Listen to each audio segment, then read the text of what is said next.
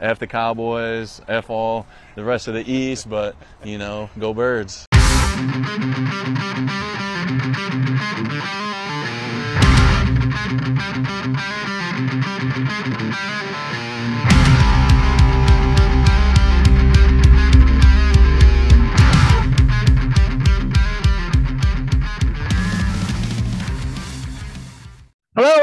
Welcome to another episode of Next Man Up. And the Next Man Up podcast by the British and Irish Eagles is back for our post Super Bowl review as we then will look forward on our next podcast to the 2023 2024 season. And I'm joined by my illustrious co hosts, Phil Mount Stevens, also known as the Fence, and Mick the Beard Shagger McGivern. As you know, we're from Ireland, we're from Scotland, and we're from England. And collectively, we are devastated by the loss at the hands of the Kansas City Chiefs this Sunday bygone. And I'm sure by now, a lot of you listening in will have listened to many Eagles podcasts or perhaps have avoided Eagles podcast this week, have turned off your social media, have not responded to your WhatsApp texts. And that's okay. That's okay. That's understandable. We get that. We feel that. We've been going through something similar here at Next Man Up podcast. But there are many things to be grateful for in the season we've just had. There are many things to be grateful for and to be thankful for. Don't just rest your laurels and think about what happened on Sunday. Think about all the moments during the season where the Eagles have made you feel really, really good, where you've been chatting to a mate, whether you've been going to watch a game, whether you've been to Philadelphia or you've gone to a watch along at Passyunk Avenue, when you've cheered along Hurts, who proved doubters wrong all season, where you saw Nick Sirianni's flowers blossom and grow into a Super Bowl team. Think of all those joys you shared. I have many, and I'm really grateful for the journey the Eagles took us on this year. I know a lot of you are listening in are probably thinking, why are you saying that? I'm saying it because there are loads. And before the season started, there'll be a lot of you out there who didn't think we would get here, apart from me and Phil and Mick, of course. Um, because a lot of people who didn't think we'd get there, and we did get there, and what a journey it's been, what a ride it's been, and what a team we have, what a talented quarterback we have, and what a coaching staff we have, and what an organization we have, what a city we have, and more importantly, what a fan base we have over here in the UK and Ireland. So, a big thank you from me to all of you for being with us on this journey this year being part of the British and Irish Eagles, listening into podcasts, reacting with us on Twitter, coming to watch alongs, and even some of you being with me there in Philadelphia um, as well. The Birds have done us proud this year. We're going to do our best to get through this review this podcast. We're going to do our best to pick you off the ground and make you feel good again about our birds as we look into next year. And um, I just want to welcome in on that note, Mick. How are you doing, sir? Yeah, I'm I'm uh, I'm doing well. It's um, we're nearly a week removed from the Super Bowl now, so taking time to reflect, to breathe, to sober up, um, and to come out of hiding. Uh, like you said at the start of the podcast, I've not taken in much media this week. It's been a, a bit of a, a, blackout for myself, just to um, sort of collect my feelings on on how it went on Sunday. Obviously, not the result we wanted, um, not the result we expected. Uh, certainly, uh, even at half time, uh, we'll, we'll get into the, the ministries of, of the game. But I did also want to extend some thank yous to the British and Irish Eagles, everyone that has supported this podcast. Um, this isn't uh, just about the Super Bowl, but it's the end of the season for us. And this year has just been massive. Um, and in, in terms of growth for us, in terms of interaction with all of you, for everyone that listens, down to you know everyone that's in the WhatsApp group, everyone that um, sends an RT our way on Twitter, that likes our social media statuses, uh, that, that shares our podcast every week, that uh, talks to us everything about birds every single day, to all the people who joined our fantasy football leagues, um, who were have been sent uh, some great prizes, some great signed Eagles merch has either been sent or is on the way at the moment.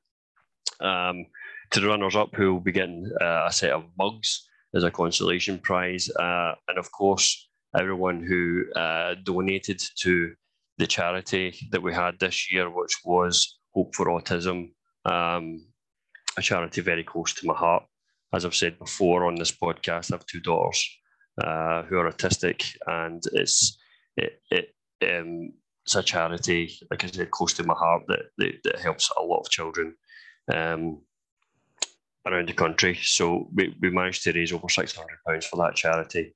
It's deeply appreciated. Um, and all can all I can do is extend my thank yous to every single person. Well said, Mick. Well said. Phil, welcome to the podcast, buddy. Yeah, um, welcome to me. Thank you um, for bringing me in. I, I can't hard act to follow um, Mick. Um, I'll just quickly echo his thoughts that yeah, we've we've had another successful year raising money for charity, which to me is um, one of those hidden, uh, not hidden, but sort of the background aspects of what we do. Yet for the last couple of years, between my fantasy league, our various fantasy endeavor, uh, charity endeavors, we've we've raised quite a lot of money for for charity. And I think it's nice little sort of round off to the season to to to to sort of finish that off with. So last year, obviously, we did the um, ectopic pregnancy trust, raised about four five hundred pounds for them. We've raised six hundred pounds for the uh, Hope for Autism, and, and we'll be picking a new charity um, in the off season, probably one close to Liam's heart. Makes sense. Um, and then we'll, we'll, we'll do it all again. We'll try and create some some charity endeavors. We'll we'll get a bit more creative now. We've got a bit more, a few more friends out there in the Eagles universe to sort of help help us uh, come up with some more creative ideas. And um, once we've got this difficult podcast over with, we can sort of sort of chuck out the old dead wood and start growing again for the ready for the off season. I'm sure in a few weeks' time we'll all be like, God, look how depressed we were, and look where we are now. if we picked up at number ten draft, and look at how excited we are with the two first round picks that we picked up these players that are going to be absolute stalwarts for the team to replace some much needed gaps in the team, and we'll be fine. But yeah, um, also to touch on the the blackout media side of things, I've we've all in the in the WhatsApp group been discussing that none of us have been able to listen to any podcast whatsoever. so um, you're listening to this podcast, thank you. yeah, so thank you for picking us to listen to or, or, being the one to bring you out of the slump. Hopefully, we'll manage to do that. We'll talk about the negatives. We'll talk about some positives, and and I'm sure we'll be able to round off with some positive stuff. But um, yeah, let's get on with it, shall we? Boys? Let's get on with it. Let's go on with the podcast 100%. And um, yeah, we will pick a charity close to my heart next year. That the Lean to Philadelphia charity based out of uh, St. Neots. No, I'm joking. Um, I will definitely be picking one that's close to my heart in in, in the off season. And uh, well done to everyone for raising money. Right, that's out of the way. Uh, let's get into the game. Let's get into the review of the Super Bowl game against the Chiefs. we don't have your usual the good, the bad, and the damn right sexy. Um, we got some good, which we're going to talk about, and then we got a lot of things which we just need to discuss and go through. And um, yeah, I think let's just kick it off. And I think after that, can we can we go with some good first? I'm feeling some good first. Let's go with some good first. Uh, right, I'm going to go. I'm just going to go off the bat here uh, straight away, and, and, and I'm going to go Jalen Hurts. Shocker. Jalen Hurts, my God, my man, my MVP. He's my MVP. I mean, Travis Kelce came out and said, I think it might have been on a New Heights podcast or or maybe when he was interviewed that Jalen Hurts could have won the MVP even though his team lost. That guy put us on our on our on our, on a whole team on our back on his back the whole game long. I mean, listen to some of these stats: twenty-seven of thirty-eight for three hundred and four yards and one passing touchdown.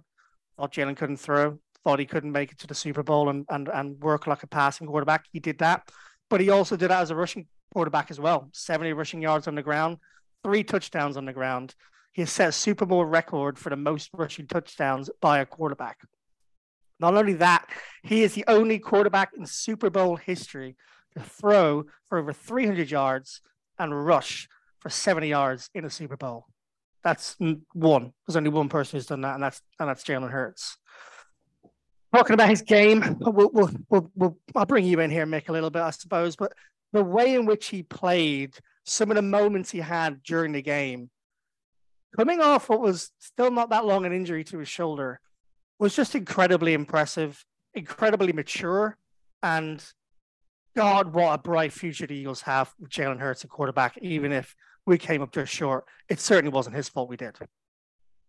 No, um, there's there's a lot of blame to go around for, for for this Super Bowl loss, and Jalen Hurts' name is not on that sheet. Um, an incredible performance, like you said, like Travis Kelce said, like most NFL media will say or should say uh, that Jalen Hurts was the best player on that field uh, during the Super Bowl. Uh, it was unfortunate that you know we didn't take Lombardi home, but I, I truly believe that Jalen did everything in his power to make that happen. Um, all the things that we talked about in the off season about the, the jump that he needed to make, he made the jump. Uh, to get through his progressions, he got through his progressions. He needed to throw over the middle, he got over the middle. In fact, I'm, I'm just looking at the between the numbers and his passing stats just now, and he was 11 for 12 for 60 yards passes over the middle. Um, again, he can't apparently he can't pass to his left, according to Jason Bell. Um, he's throwing bombs down the field. You saw the AJ Brown touchdown. We've seen it numerous times this season. We know that Jalen can throw, and he was throwing through pain as well, which you know we we also can't forget. Um, Jalen is just one of these guys. Is you know th- that defeat will sort of crush him, but he won't let it show. Um, he's, he's, he sort of said after the Super Bowl it was a teaching moment for him as well. So he'll learn from it. He'll come back stronger. And you know, a lot of the time quarterbacks say these things, and it just seems like lip service. You know, you're just like, yeah, okay, like, give, give the sound bite to the media to get the headline. But um, with Jalen, I actually truly believe he means what he says. Um, that he's going to get better. He said it last year, and what happened? He got better. He got a hell of a lot better, better than nearly anyone expected him to. We didn't expect the Super Bowl. We just didn't. No one did. Um, just touching on that, Mick, and the level like, of confidence that we had going in, sorry, Liam, but just the level no, no, of confidence we had going into the Super Bowl with him under center as well, it was just unbelievable. Uh, sorry, what were you going to say there? No, I was just going to touch on the the, the post press conference uh, thing there. Shout out to Gio, the podcaster, Phil. Um, you saw he um, he made that uh, well the most important question I think that was asked in the press conference after the game, right? Yeah, yeah. I mean, like, for the for that little boy to get out there um, as a as a media personality alone is quite a feat. But yeah, asking the most important question out there. Um, but yeah, just to echo what what Mick said, it's it's it's unbelievable how much he improved in the off season when no one expected anything of him. Now there's going to be that level of expectation. I imagine he's going to be working even harder, and in this off season he's going to come back even better. And you're and, and you're also right, Mick, that probably easily 50%, maybe even two thirds of the confidence that everyone had, probably predominantly orient, uh, originated from the fact that we had him at quarterback. Um, mm-hmm. We just felt we could do anything, and for a player to do that both on and off the field is is is absolutely unreal. Like to to think that you know one guy. I I was like I said I was uh, before we came on. I was on the Shall We Football podcast, and I, and I was like he makes me want to be a better person. It's it's a bit laughable really, but generally like how he is off the pitch, but also on the pitch. Yeah, it's incredible, isn't it? Be, if guy can be that much of a complete sportsman, personality, lead, role model, leader, in every aspect of his life, then it's possible for us all to be like that. And I know that's a bit of a birthday card pesh sort of, thing that Mick likes to sort of bring out whenever it shows before I did.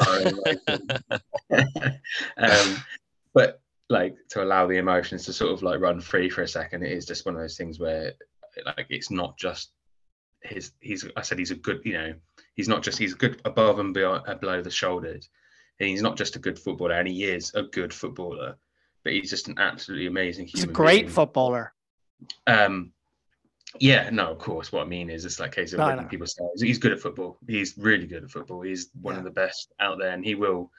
And I, I still love the fact that the NFL UK are making mistakes by that leaving was clickbait. That was publicizing out. Yes, probably was, but the end of the day, I just feel like it's ridiculous. Just use that. It's just use that because it's just so, great. Keep, keep on believing in us because then when we come back next year with a much harder schedule, smash out of the park once again, it's going to be unreal.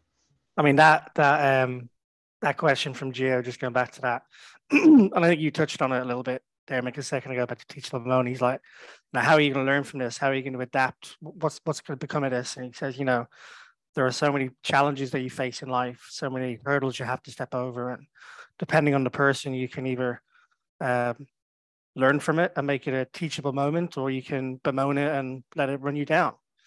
And I kind of just turned around and went, I know what I'm going to do, and it was just like so calm, collective, confidence exude. You look at him when he scores the touchdowns. I re I rewatched. I re Jonathan Russ there. I rewatched the game today, um, which I think I I need a pat on the back for to be honest. Just even coming into this podcast. Yeah, well um, um, not, not, as much, not as much of a pat on the back I did as actually having to sit in Passy not 12 hours after we were in there watching it defeat and seeing it on the big screen, having yeah, to sit true. there eating my cheesesteak the following day, swallowing it. Yeah. You were like, I don't want to watch it. I refuse to sit. I refuse to sit in the seat that was near, anywhere looking near a TV. So I appreciate that, Phil. Um, but um, but yeah, I mean, it was eh, sorry, that was what I was saying. Um, did, did Jalen Hurts' his emotions when he scored the touchdowns? It's ridiculous. He, he just walks over, throws the ball on the ground, turns around, goes back. So level headed, so even keel. I know we've talked about a lot on this podcast, but to do it on the biggest stage, to do it on the biggest stage, to be eight points down, to drive the team up the field, not only score a touchdown, but to get two point conversion. Just sensational. I mean, great quarterbacks do that. That's the sort of stuff that you, you if Tom Brady or Patrick Mahomes or uh, Aaron Rodgers, you know, you don't you give them a little bit of time left on the clock. You can't give them that time because they're gonna they're gonna you know they're gonna get it back. They're gonna get you back in the game. You know, and yeah. I kind of feel like that with Jalen. Like he's got that X factor. He's got that ability to get it done when it needs to be done, no matter how it needs to be done. That two point conversion, he gets hit. Like, he get hit the five yard line? He comes through like four players and still manages to get the two point conversion. just a sensational play altogether. And I just want to touch on a couple of other um, amazing plays by Jalen in the game. Throw to Goedert on third and 14 to extend the drive uh, was incredible um, just over the uh, the DB's head, right into his hand before it gets hit by another DB and straight out of bounds. He made a similar similar pass to Goedert a couple of plays beforehand. The 50 yard bomb to Smith on the left hand side that set up the two the touchdown and the two point conversion side of the game was incredible. As you say, Mick, another bomb to the left, same as the bomb to the left to AJ for a touchdown. Oh no, you can't throw to the left. Can't throw to his left. I mean, come on. and then the last throw into the end zone some people were saying, "Oh, Joel, that, that just shows Jalen's arm." I'm sorry, I'm not sure what you watched on the field. It didn't look like a great throw in real time, but he dropped back to the 30. He threw the ball from our own 30 yard line, and it landed on the 20. So it landed. It wasn't his best throw because yeah, his shoulder's still not right, but he still threw 50 yards. Mm-hmm. Problem was Jalen dropped far too far back to try and attempt that throw. He was never going to make that throw if he wasn't close to the 50 yard line on release. So maybe maybe a different play could have been dialed up there if we were going to go into it in detail. But I just mean, an incredible, incredible yeah. performance. Go on, Mick. Sorry. No, it's just that, that last play. I mean, if, if you're really expecting anything from it, you're clutching at straws because 99.9% of the time, nothing happens. in those sort of Hail Mary situations, they just don't.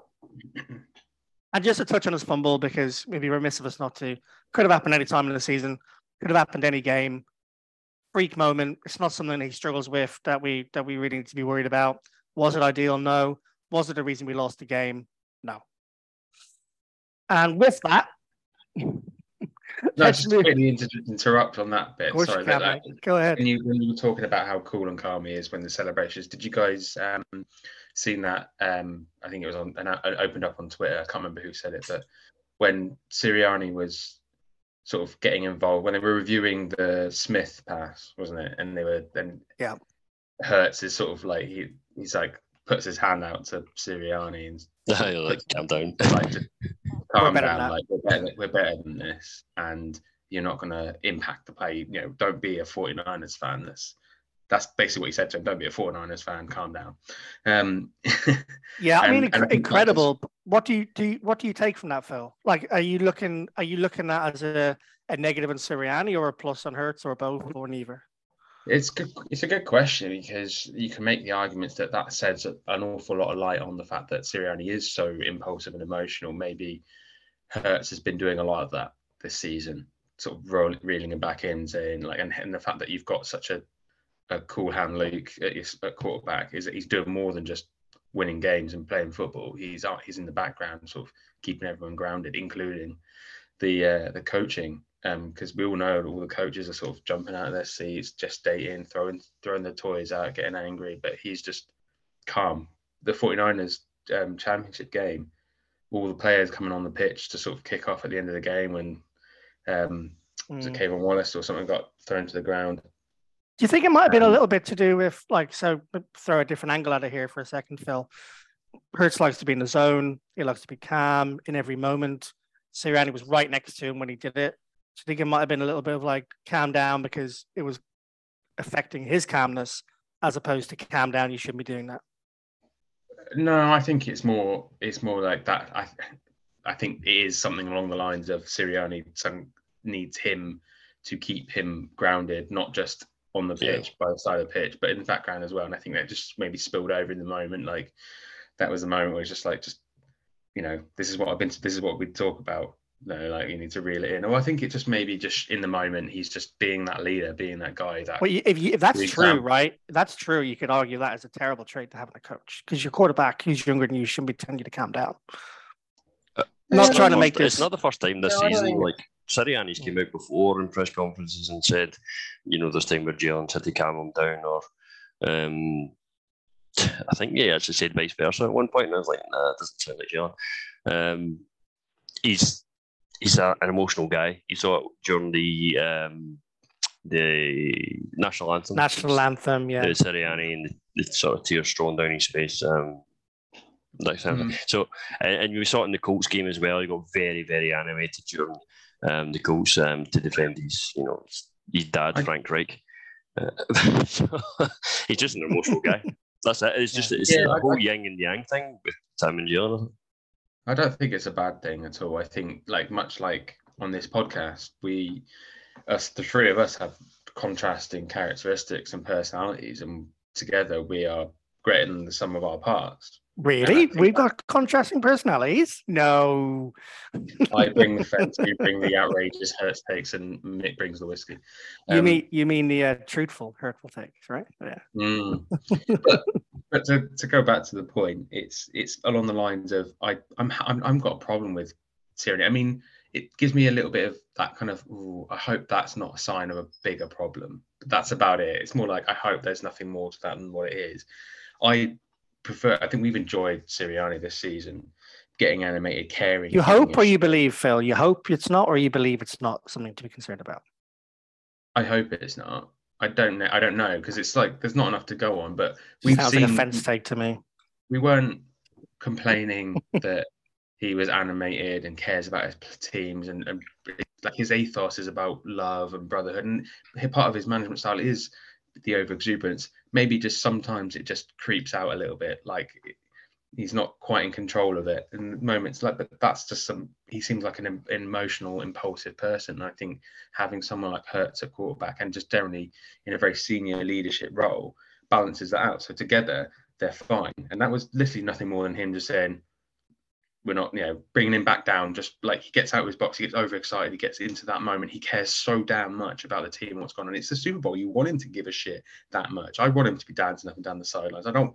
I hate it when coaches are just sort of sat there, stone faced, and do nothing like Bill Belichick. You like, don't know if he's pissed. Did John? Did Jonathan Gannon show you enough emotion that he cared about it in the Super Bowl? Well, he did in the in his car, but apart from that, um, he's yeah, it's Jonathan Gannon side of things. We'll talk about in a bit though. So I think Sirianni. I'm happy. I'm, i think it's it was noteworthy. I want to look at it as a positive thing.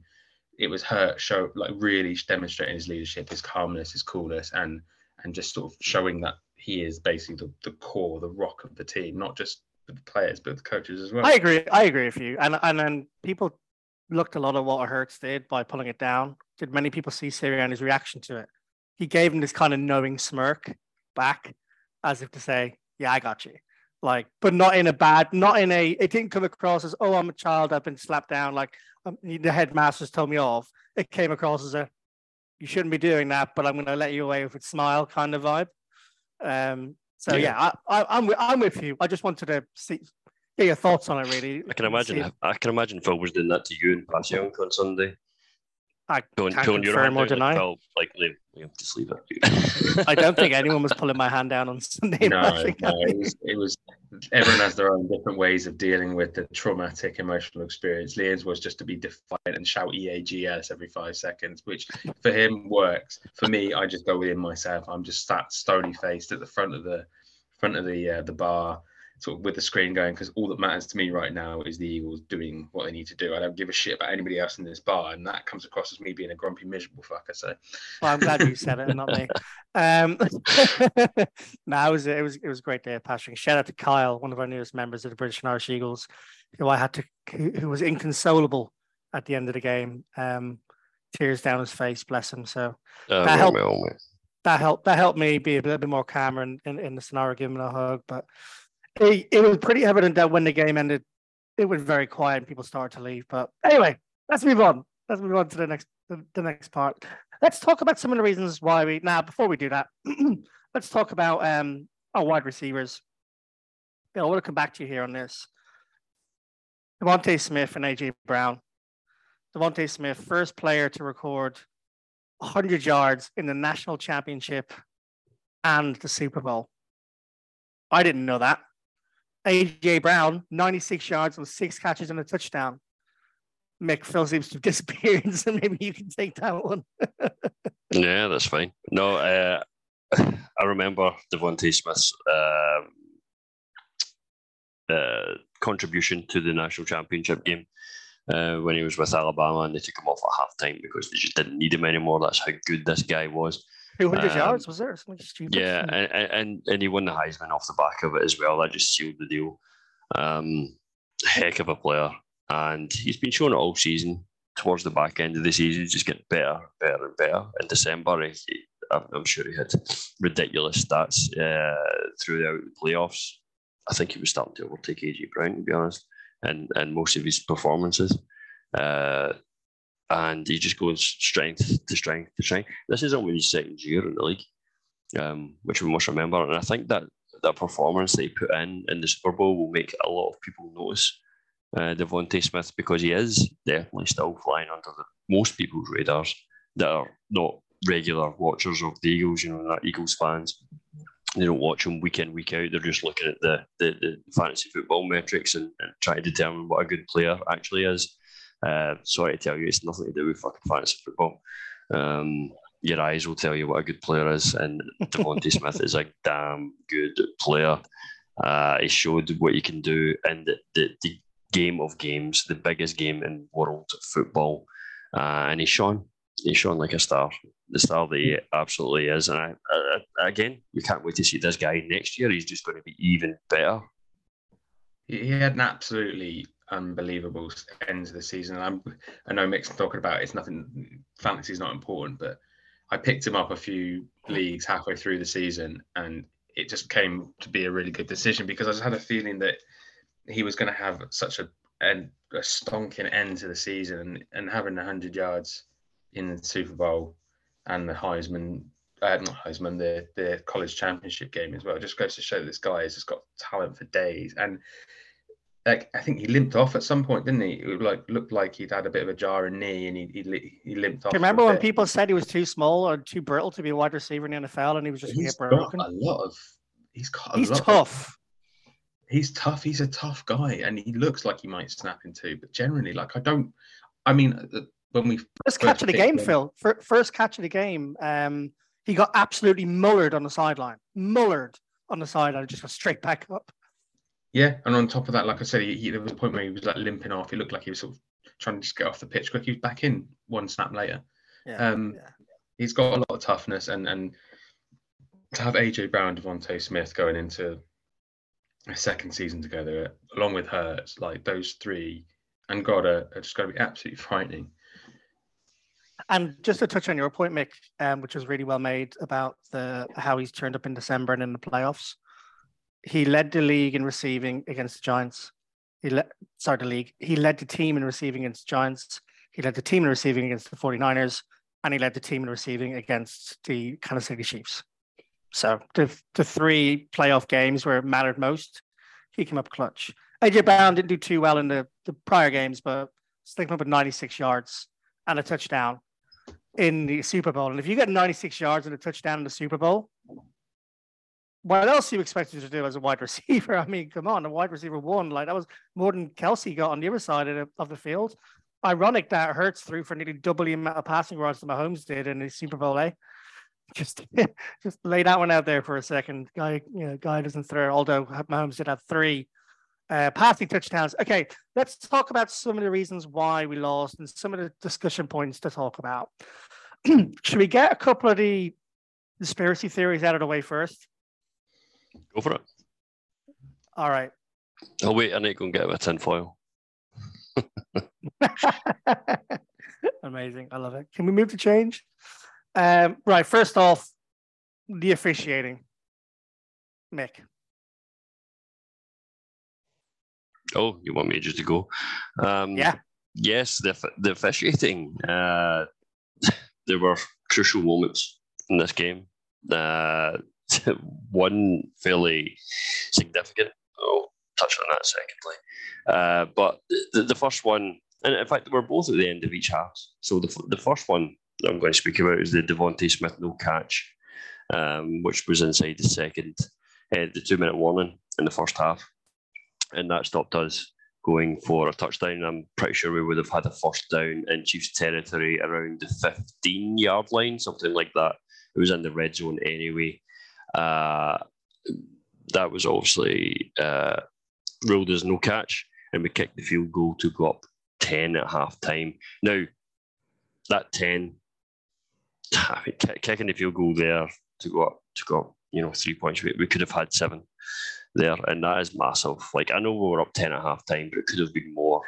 And that just makes it even more difficult for the Chiefs. And and what's more, we only lost the game by three points. So I mean, that's how tight the margins can be in the Super Bowl. Is that you need the decisions on the field to be called correctly as they are, and that one was a miss by the officials, in my opinion. Now you might be listening to the podcast and you might think, "Well, Mick, what about this decision, this decision, blah blah blah blah blah." Well, I don't give a fuck about that. All right, I'm hurting, so I'm going to decide that I'm going to focus on this particular call because it pissed me off at the time. I'm still pissed off about it. You should be also pissed off about it if you're listening. But such is the way it went in. I was still happy at halftime.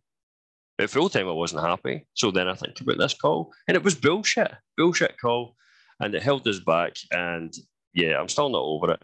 But that wasn't it.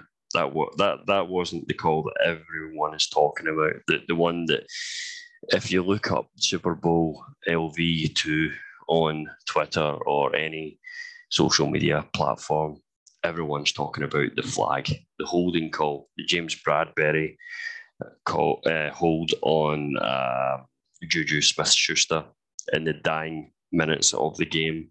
I hate Uh, that man, by the way. Oh, we all hate him. Um, I hated him before he went to the Chiefs. Same. You know that I hated him before that, and uh, and I've just doubled down on that hate.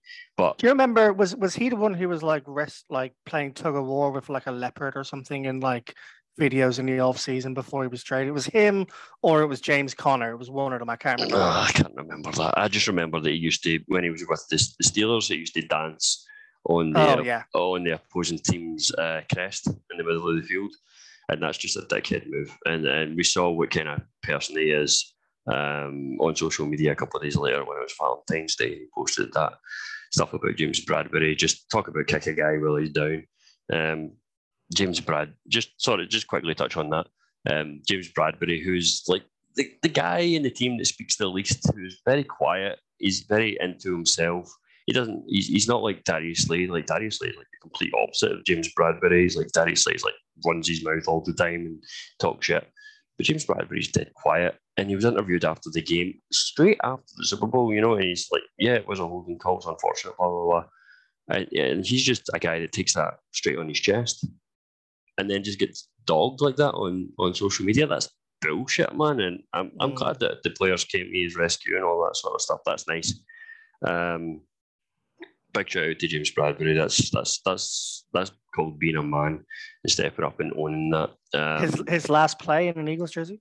the last play, yeah. Well, I think it will have to be uh, the, the money that he's got in command and, and free agency. I think will be too high for for how he I don't think Um, James I'm- I'm sure going to go home and say that he owes more to the city of Philadelphia, take a cut price offer, and stay there to come and win a trophy with us. Well, stranger things have happened. Um, we'll see. We'll see. Uh, I know we've got a lot of discussion over the off season to talk about how which free agents will want to sign and what ones will let go. That's the only thing keeping me going at the moment Hey, is the knowledge that we have to get to talk about that kind We've got a lot of free agency frenzy talk uh, coming up, and we've, we've got all the draft talk coming up. It's an exciting time still. It's like don't rem- remember, yeah, we lost the Super Bowl, but um, life goes on. The team goes on. We're still supporters of the team. At the end of the day, we still bleed green. Um, we'll wear those Eagles jerseys with pride outside when we're out and about, walking the kids on, going shopping, doing whatever mindless task that you're doing. You you wear the Eagles badge on your on your chest, and you'll you'll feel pride. The amount of that. times you have to go to the post office to post stuff out to our members. I mean, how many times is that a year? Well, constant, constant. Phil, I want to bring you in, my friend, um, and I want to talk about the pitch. As I said, getting some excuses that we're not using as excuses out the door first, and then we'll talk about the real reasons why um, we lost. But just your thoughts on the pitch, Mick. Mick in the in the research we did earlier made a comment that the Chiefs players didn't change their cleats, but all the Eagles players did. Actually, that was me. I put those notes in. Um, Ah, I thought it'd be, okay, my I thought it'd be a fun thing to discuss because Ah, I've seen a few things. I apologize wholeheartedly. I'm, I'm sorry. I know. Well, after you, after I got criticised like the other pod for for not doing any research, I thought I'd better do some.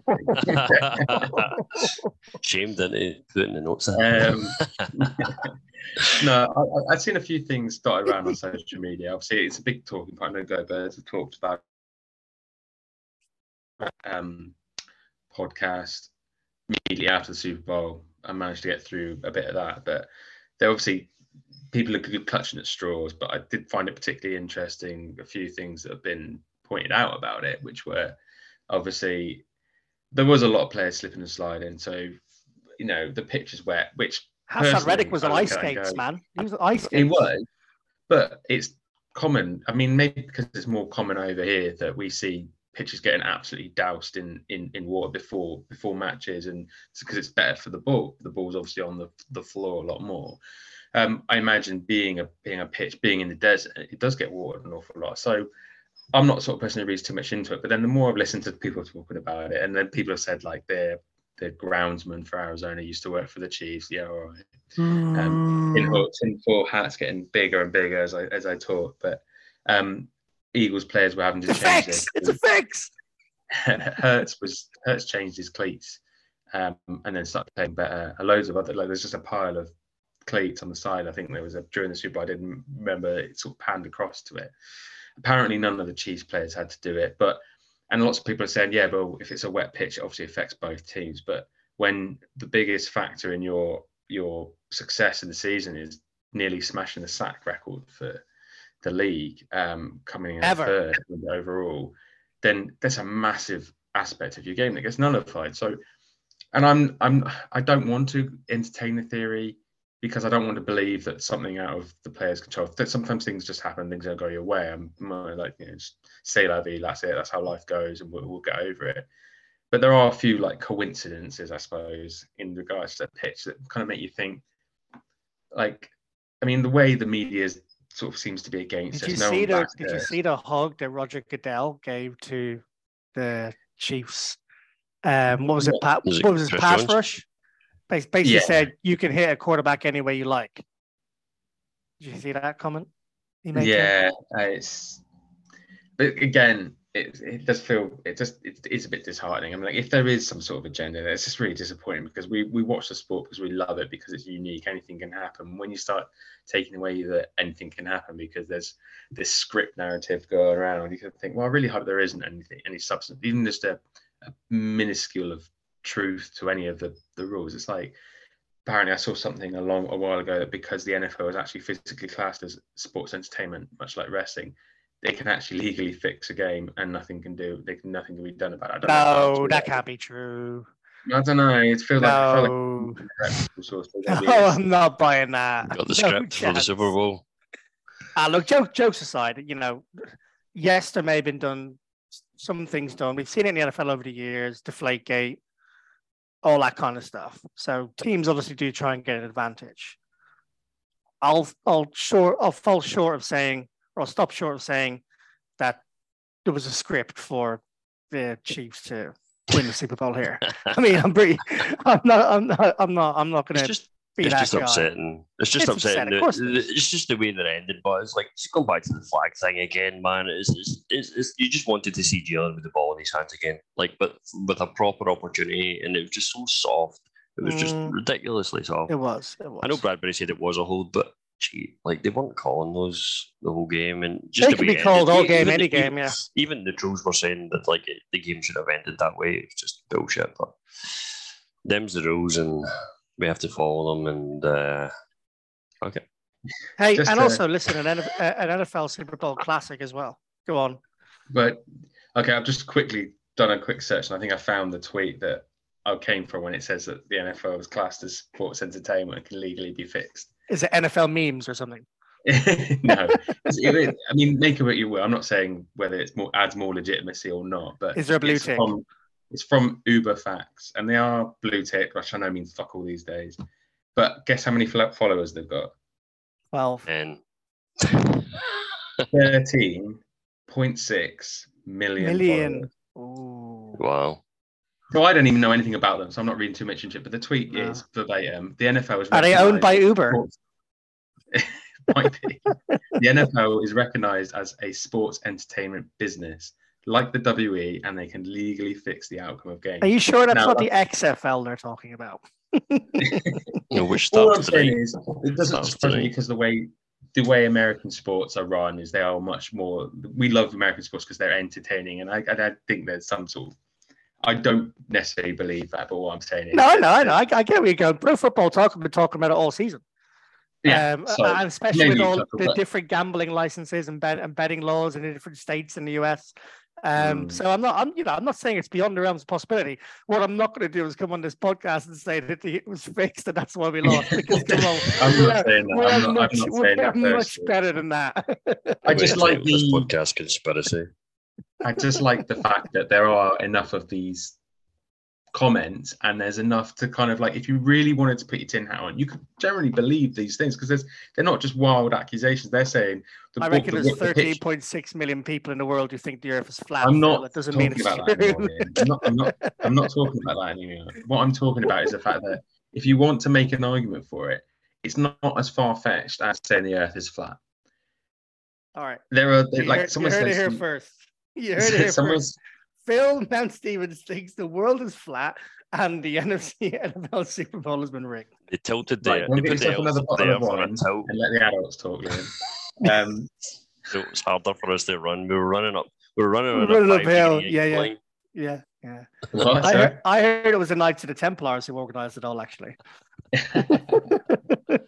All right. Well, fuck yous. Um, I just say that if you want to say that the the pitch was wetter than normal, it will it would affect the ball being snapped. The ball is going to be slippier, and that will would increase the chance of. It was a really uncharacteristic fumble by Hurts, and if someone will say to you it's because they massively overwatered the pitch and the grass was absolutely fucking soaking, that he picked it up one ball. One one snap and it just slipped out of his hands. I can believe that as much as I can turn around and go, I'm not going to use that as an excuse or let that be the reason why I think we lost the game. I'm just saying, for the conspiracy theorists out there, you can kind of it's not as far fetched as conspiracies where you kind of looking and going, the world is flat. Well, where's your evidence for that? There is no fucking evidence for it, but there's evidence for the fact that everyone was slipping all over the place. So Reddick couldn't get anywhere near Patrick Mahomes Sure. and Sure. Jalen Hurts fumbled the ball. So what I'm saying is, The more potent thing to say is that both teams had the same pitch. And maybe one Yeah, team were more that- prepared for the outcome than the other team was. Yeah, but I touched on that by saying like, but when your game plan or the, the one of the literally the five pillars of the Eagles' success yeah, this yeah, season was the pass rush, and if you Mhm. nullify the pass rush, the the Chiefs' pass rush was nowhere even close to it, so it's not going to affect them on that level. It's you know, Well, it was need se- it was second in the league behind the Eagles. That was miles Yeah. behind. Was it not? behind. them. Oh, it was miles behind it. Yeah, yeah, yeah. No, I know what you're saying. I, Phil, I know what you're saying. I'm, I'm only jesting. Um, maybe, and the, maybe the field was saturated by Sir I's tears before the game. We're the Next Man Up podcast, and we are sponsored by US, UFO Discoveries on Fox News. All right, um, let's get on to the real reasons why we lost this game. And Mick, you mentioned the key um, phrase earlier, and that was crucial moments. Crucial moments were the reason we lost this game. It was only one in the first half. We've just talked about it. The fumble pick six could have happened at any point in the season. We've already talked about. It. We don't need to talk about it again. Let's talk about something that a few people have been talking about, and we haven't talked about so far on this podcast, and that's Quez Watkins and his drop. Mick. Yes, um, Quez Watkins uh, had the drop. uh, it, it it was it was just full disclosure. Of... hang on, hang on. I don't know. I don't know who it was who was in the um, who, were, were you in a document with me earlier, Phil, when you changed it, or was it you, Mick, when I was writing about Quez Watkins in the notes? It was you, Phil. So you you haven't seen this, Mick, right? So basically, I'm in there typing the notes up, and I'm putting, "Is Quez Watkins really a, a, a third, a, a wide receiver three? And then all of a sudden, like it changed to five. and I didn't know why it happened. Like there was a ghost in my computer, and I realized Phil was in there. Sorry, I just wanted to. I, I, because that's why I thought it was Mick earlier, um, who made those comments. I thought it was Mick in there, but is he? Is he a wide receiver three? Mick, is he a wide receiver four? Do we need to get rid of him? This is something we've seen all season, right? It's disappointing, uh, and I know he's, he's sort of becoming a bit of a scapegoat. And listen, people listening, I am not in any way saying it's Quez Watkins' fault that we lost the Super Bowl based on one drop that we had uh, during the second half. That is not what I'm saying at all. But what I am saying is that we rely on Quez to be called upon when his number is called upon. Yeah. When he is getting the ball, when Jalen sees him open or throws him open, he has to make that catch. That is crucial for him to make that catch because either DeVonta Smith is covered, AJ Brown is or is, is covered or doing the, the blocking work behind that. Um, we have schemed this so that the ball is going to Quez Watkins, and it, it only happens maybe one, two, three times a game maximum, and he has to make that catch. I'm sorry. Just I know that's maybe it's unfair to say like a guy that's not targeted very much. Like oh, he has to catch. Yes, he has to catch the ball. It's his fucking job. Went through his hands. Ball. Went through. Um, he got both hands on the ball. Yeah, and, and it's just disappointing. And it's not the first time this season. It's just it's, it's not the first time. Uh, he had he's made some plays. Let's let's not get it wrong. He has made some plays this season, but. Uh, I think we can do better. I think Quez can do better. Uh, he, he's a guy who, you know, I was singing his praises in the last season. I thought he, he could be one of these sleeper guys who comes up massive. Uh, he's got the build for it. He seems to be getting better on his route running tree. But then we see him in game and he's getting out muscled on the ball. He goes up for the 50 50. It's not a 50 50 when it's Quez, it's a 70 30, and 30 is on Quez's side um, whether or not he takes that down. Uh, it's just really disappointing, and it's just highlighted um, and underlined three times because it's a Super Bowl, and it's unfortunate for him. And I know I feel I feel bad giving him shit, but someone's got to take it, um, and it's going to fall on his shoulders just now, as well as many others. I mean, like I said at the start of the segment, I am no way blaming Quez for losing the Super Bowl. That is not what I'm trying to say. It's just that when the ball comes his way, he has to make the play. He has to make sure he has money. Um, it's yeah, it's it's just a hard one to take. Really. I, I'm I'm going. I'm I'm fuming at Quez Watkins. I'm fuming at Chris Watkins. I think he's taken a huge backstep this year.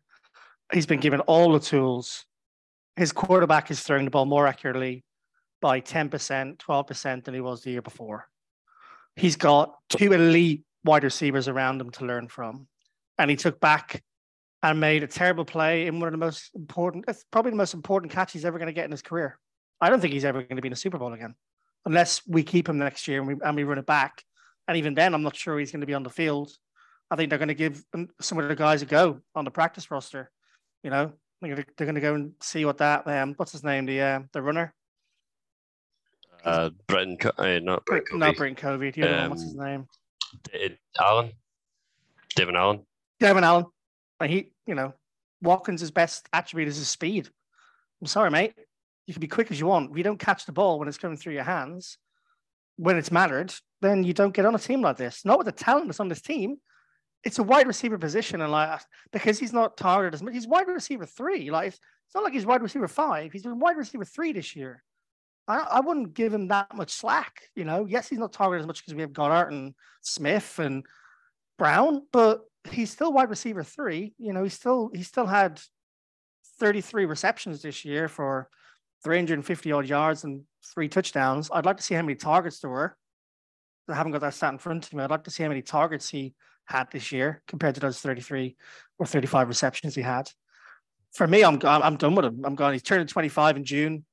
It's not like he's a 21, 22 year old. I know 25 isn't old, but he's shown me nothing but regression. Phil, how are you feeling about it? I know we're not look, supposed to be looking into next year, but I can't see Quez making a team at this rate. No, you can. I think I'd agree with you. There's an argument to be made that he's not not done enough to be wide receiver three next season, and, I, and I'd agree with that. Joking aside, you know, he isn't a wide receiver three anymore. Who our wide receiver is going to be come come September is is definitely a question that needs to be answered this offseason. Whether they can find someone willing to come in and be a wide receiver three behind um, Smith and Brown, or whether they find someone in the draft who they can take a chance on. I think there's probably a stronger shout of taking a chance on someone in, in sort of like the middle rounds, sort of you know for a wide receiver. Why someone who might just come and be that that that um that, that star that you find in the rough, like nothing that you're going to wait a high drift draft pick on. But I mean, you don't even need a star though, Phil. You need someone reliable. If Greg Ward played that game on Sunday, I reckon we might have won. Yeah, but Quez, what um, Greg Ward wouldn't have been in that far up the field. The, the You game, don't need it when you've got DeVonta Smith and AJ Brown.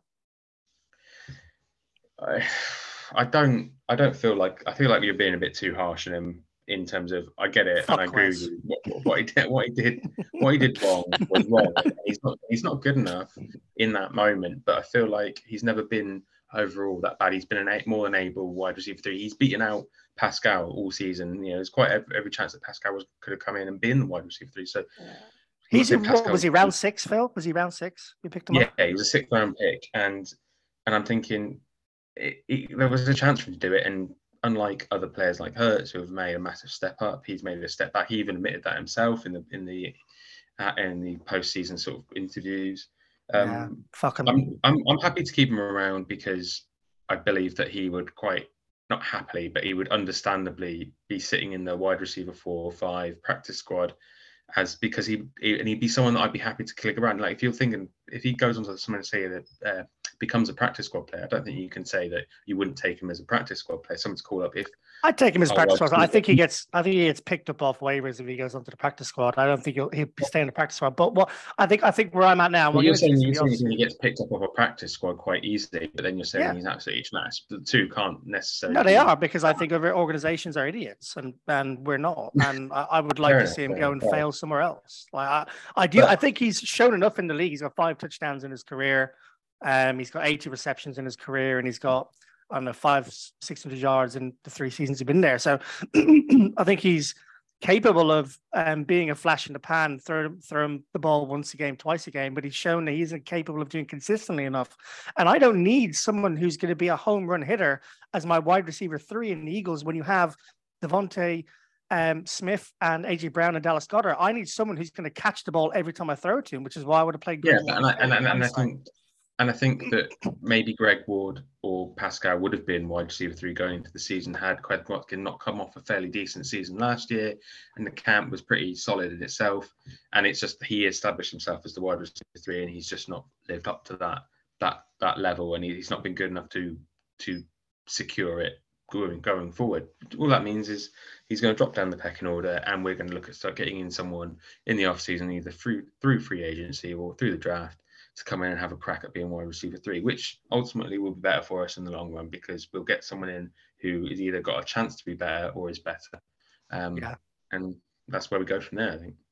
Yeah, no. I, listen, I don't. I don't entirely disagree with you. I have a slightly different opinion on it, but I'm just going to put it out there right now. So, um, the first game of the season, 2023-2024, is Quez Watson on the 53. Mick. Oh, on 53. Um, yes. Phil. Probably not. After all that. no, I didn't disagree that you won't be. I just said that I feel like you're being a little bit overly critical. We lost the Super Bowl. I'm allowed to be. No, no, that's what I mean. all I was defending was him in that moment in terms of overall season. I, I think if we do draft someone, a wide receiver in, in sort of like the top four rounds, or we pick up a decent free agency signing, then, then then the answer will be no. I feel like those are quite likely. So therefore, I'd have to say that he wouldn't be on the the 53. Very well, well thought out response from Phil. That's why we have him on this podcast. Too much emotion coming out of me and Mick over here at the sideline. We need someone talking some sense, don't we, Mick? of course we do. Phil grounds us. um, good stuff. All right, that was uh, reason one in the second half why we lost. Uh, I don't think this has been given any coverage, which is ironic because I'm about to talk about coverage, and that is Darius Slay uh, on the on the, the touchdown uh, he blew on the 12th minute of the fourth quarter. The Chiefs were third and three. So had they not made this play into the end zone, it would have been a, a field goal. And then, of course, uh, you know, we saw what happened yesterday game. The point differential, as Mick mentioned earlier on, would have mean the Eagles would have won. Obviously, different things would have happened, but I was really disappointed in how much Slay bit on the go route by Toney, Moved in a little bit, judged outside. Slay took his eyes off him, lifted his hand, pointed to the far corner of the end zone, and said, The play's going over there.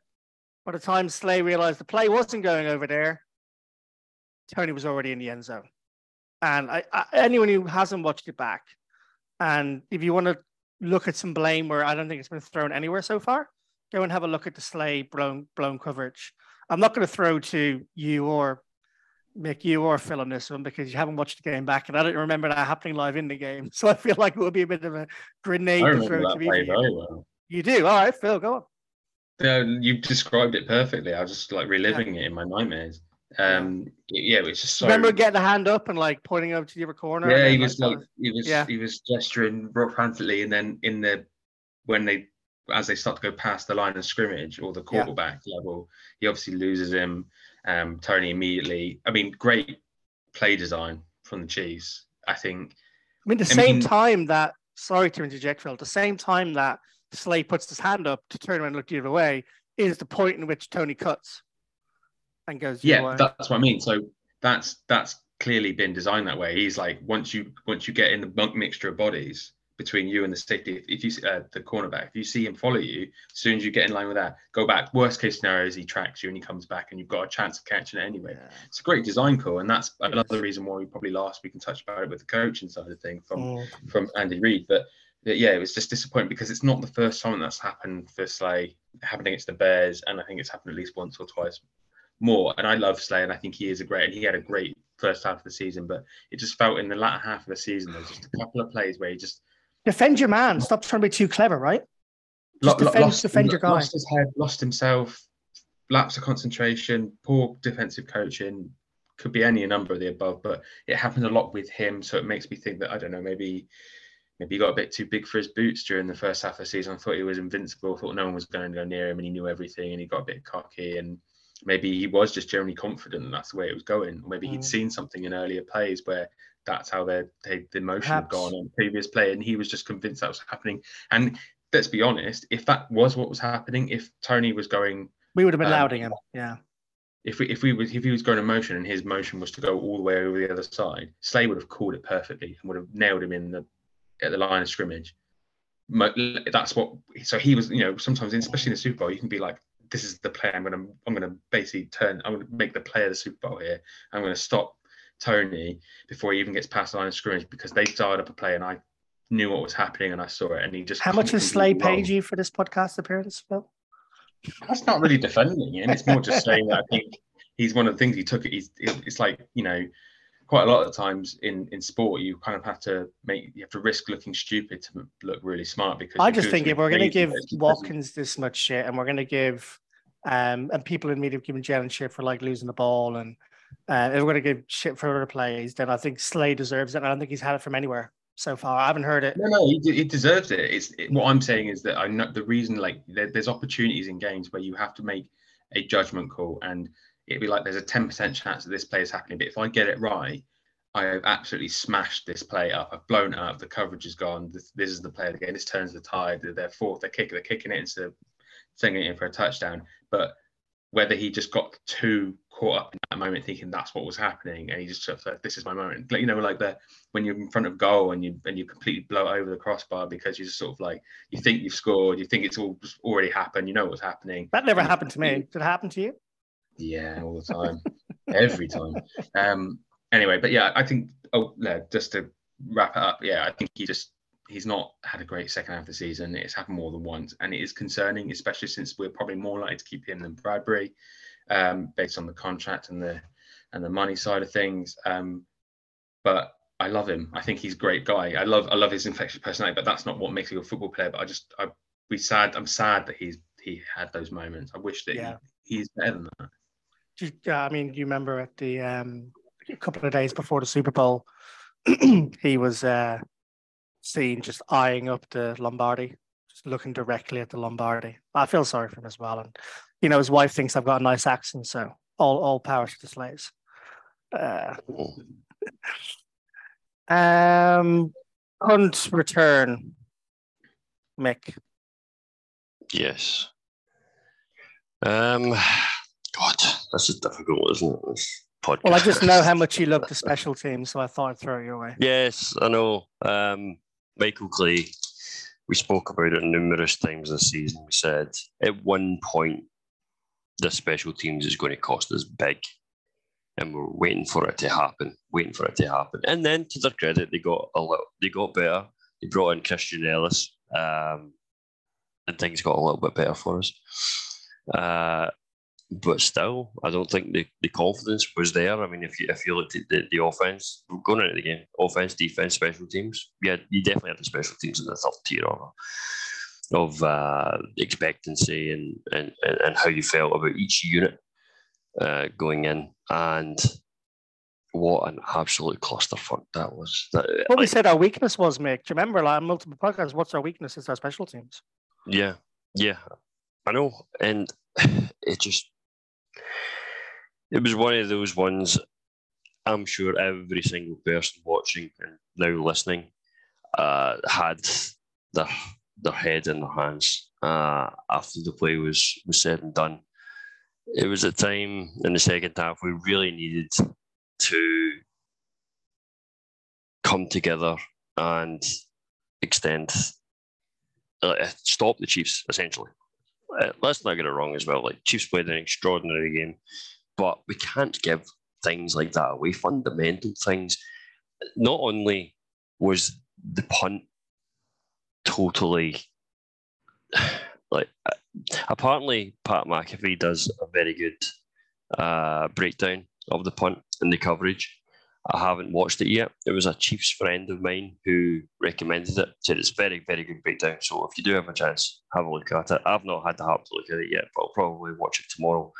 Um, feeling now that this sort of is starting to wash over me now, just talking it out with you guys. But it was a terrible punt to start off with. Siposs just made an absolute arse of it. Um, and, and that was us actually happy having Siposs back in the team with Brett Kern um, not put you know put himself in a lot of glory against the 49ers, uh, hitting the wire, that kind of thing, and uh, you know muffing uh, not muffing the punts, but like slicing a couple of punts. Um, and for that to happen, that's unforgivable. That's just you can't let that happen in any game. Never mind the fucking Super Bowl, the Super Bowl, and you let the Chiefs run it from their own half all the way to the five yard line, our own five yard line. It's embarrassing. You Honestly, can't give Mahomes the ball back on the five yard line. Mahomes. You can't do that back. and expect to win the game. It's an absolute joke. Agreed. the worst the worst bit about it was the fact that I would have won 250 quid, I think. This is the worst bit about it. They just they just run it in for a touchdown. Well, they run it for a fucking touchdown anyway. If they just run all the way in, I would have got 250. But did you have a special teams touchdown? Yeah. No, no, it like a any a punt return. down or Ah, okay. return Uh. Covey to the house, you were Yeah, thinking? yeah. Not, Hmm? not you were thinking Covey to the house, not not Kadarius Toney to the house. Well, yeah. Was it was that it was it gonna Kadarius happen. Toney?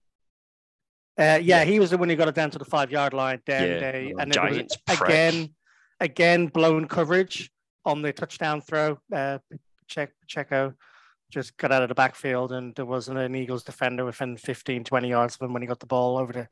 Yeah, but but it just it was so weird the way it happened. Is like he kicked the punt and it looked like it was like like the special teams weren't expecting it to go to that side, and then Kadarius just like he started running one way and then he just totally shifted and the whole of the um, Chiefs offensive line or the, the, the their main blockers anyway were just posted on the other side of the field and they just ran it us. And Pascal missed a key. and Pascal could have taken him down as well. Pascal had hand on him, on Toney, and and couldn't take him down, and that, Yeah. that was it. I think that's where I lost my voice during the game actually, screaming at that that play. I lost mine before the game started. I think. I definitely did not have a voice the next day. It's ridiculous. All right. Um, listen, I want to get out of this now. So last last reason why we lost, and and that's the last drive. Uh, we we talked about the penalty flag, which was on third and eight, which basically wrote our rights, signed the script, closed the book, hit the death knell, whatever you want to call it. That was that was game over once that field goal went over, and I think everyone knew it, even though I was still trying to chant the AGLES and Passyunk Avenue and Waterloo. I was doing that to try and help everyone else around me more than any belief I had inside me. Um, what hasn't been talked about a, lot. I'm saying hasn't been talked about a lot as if I've listened to every Eagles podcast and I haven't. I'm, I'm, guessing it hasn't been talked about a lot because I've not heard a lot spoken about it. Nick, you need a new bottle of whiskey. Um, I'm, I'm guessing. Um, I'm saying this because I haven't heard anyone else talk about it to me um, in WhatsApp groups and chats or anything. So I'm probably going to beg on my face that hasn't talked about a lot. But the Mahomes run before before the the, the, three downs where Bradberry uh, made that holding call, he ran for 30 yards on one leg, uh, and we just we just allowed it to happen. I mean, if you want to go back and really cry, that was the moment. That was the moment we lost again. The- It wasn't the, Bradberry call. It, it was it was the Mahomes run because then they were down inside the 10, 15, and regardless of what happened, regardless of how many time was left on the clock, yeah, the penalty killed it, but the Mahomes rush really killed it. And um, gotta say kudos to Mahomes and his doctors because I don't know what the fuck they injected with him because uh, it looked like he was done. I, I got the cheers around Patrick Avenue when we saw Mahomes on the sideline injured, and I know, I know that's a bit, you know, controversial, but you know, it's Philadelphia Eagles, right? Win, win whatever way we can, and um, yeah, I just thoughts on that because when I went back and looked at the game today, I had forgotten about the Mahomes rush. And it's, it's 25, 30 yards. And it takes it, it takes it from being a we can stop them here, go down and score to they're going to score no matter what happens here, how much time we've got left on the clock. Oh shit, holding call, game's over. Um, three words really: Tannehill, Fields, and Goff. All did it to us this season. Mm, Um, so my blame's is going to fall under Gannon for that one. I think when you see, like you said, when we all saw Mahomes injured at halftime, we're like, even if he does come back, he's not going to be 100%. He's going to be really having to protect that ankle. It's like he, you knew he was going to come back in. Came back against the Jaguars. I thought this was bound to happen, but I just hoped that he would just not be, he'd be sort of deficient down to 60%. But because we all like said because we knew that that he was going to come back and he's probably let, let's not assume that he's not going to be able to still run let's not, not assume that he's not going to still be peak Mahomes at times so we're all sat there thinking that why isn't Gannon thinking that why is Gannon just throwing caution to the wind and allowing such a massive gaping hole for Mahomes to run through in that moment it's a case of I Mhm. know you don't have to worry about your court the quarterback running it allows you to play a better defense to protect the pass and and all that sort of stuff. And maybe that's what the play was designed for. And he saw the saw the read, and that's what's going to happen. And he played that kind of defense. But it's criminally, um, it's criminal, sorry, to allow an opportunity for Mahomes to run. We will look at the time the the what was it? Was it against in the playoffs when Hurts ran through for the touchdown? It's basically like the pine of the Red Sea. Um, and it's just like how the hell was he just completely free and clear to run into the end zone? Mm. Like how infuriating it must have been for teams. He made players miss as well, though. he actually no, did that, make players the, miss. The one I'm on about, you know, the one I'm yeah, on about. I, I know, he, yeah. You, did he square up to the mascot of the other team? I can't even remember who it was. It was the Colts, wasn't it? The Colts. Colts. Remember? It was the Colts' his last drive. Yeah. Yeah, and it's and it was just parted. It's like how that the fans of the Colts at the time must have been like, how the hell do you defend a player, leave six meter gap in the mm. middle of the field for him just to go straight through the middle. And to, to, to draw it back to the Mahomes one, it's I think yeah, it's got to be on the defensive coordinator there to sort of to overestimate Mahomes in that moment. Like he's Patrick underestimate. Mahomes. There's a reason. Right. There's a yeah. Sorry, they underestimate. Sorry, it's Patrick Mahomes. He's he's the MVP of the league. He's the MVP of the Super Bowl, and to let a guy like that and just to think that he's not going to like if he was on crutches he could have run for 10 meters. That, yeah. that's how bad it was. It's like you're literally assuming he is literally stuck in his place. And what up to that point he hadn't shown that he was particularly being affected by the ankle so what makes you think he's suddenly not going to run for 25 yards if you give him a running lane? Say hey go ahead get a first down if you can. It's like he's daring him to do it and i think that's just the worst part about it I like the way you um, elevated the um, imperial metrics by going from yards to meters there as well, Phil. Very impressive. and you know, the the Chiefs uh, went for um, over six yards per rush attempt across the board. Didn't know that. I just did the maths as you were talking. um, yeah, it's uh, it's not it's not pretty reading. Uh, McKinnon four for thirty eight off. Uh, sorry, four carries for thirty four. 8.5 per carry. Patrick Mahomes, six for 44 yards, 7.3. Most of that was on the one run. Pacheco, 15 carries, 76 yards, 5.1. And then Skyy Moore had a rush for four yards, works out just over six yards per carry. Crazy stuff. And where was uh, the failure run game and all of that? Non non existent apart from Jalen Hurts. Like Jalen had ridiculous. 70 of our 100 16, 17 yards. Miles Sanders did fuck all in that game. He did. That small Sanders not coming back to Philadelphia. Pay that man. I know. I've been saying it all year as well. I know. Um, but you need to come up clutch. He didn't. Birds didn't. Can we can we can we can we end that now? Can we just move on to the next part of the podcast? Is there I do. I mean, we we didn't fully discuss why we lost, and that was Jonathan Gannon. It is. It was. Away. It was. Well, it just was. Uh, the the offense did enough to win that game. You put thirty five points up on another team, you expect to win that game. There's a reason that that was the highest points total ever in a Super Bowl for a losing team, and that was thirty five points.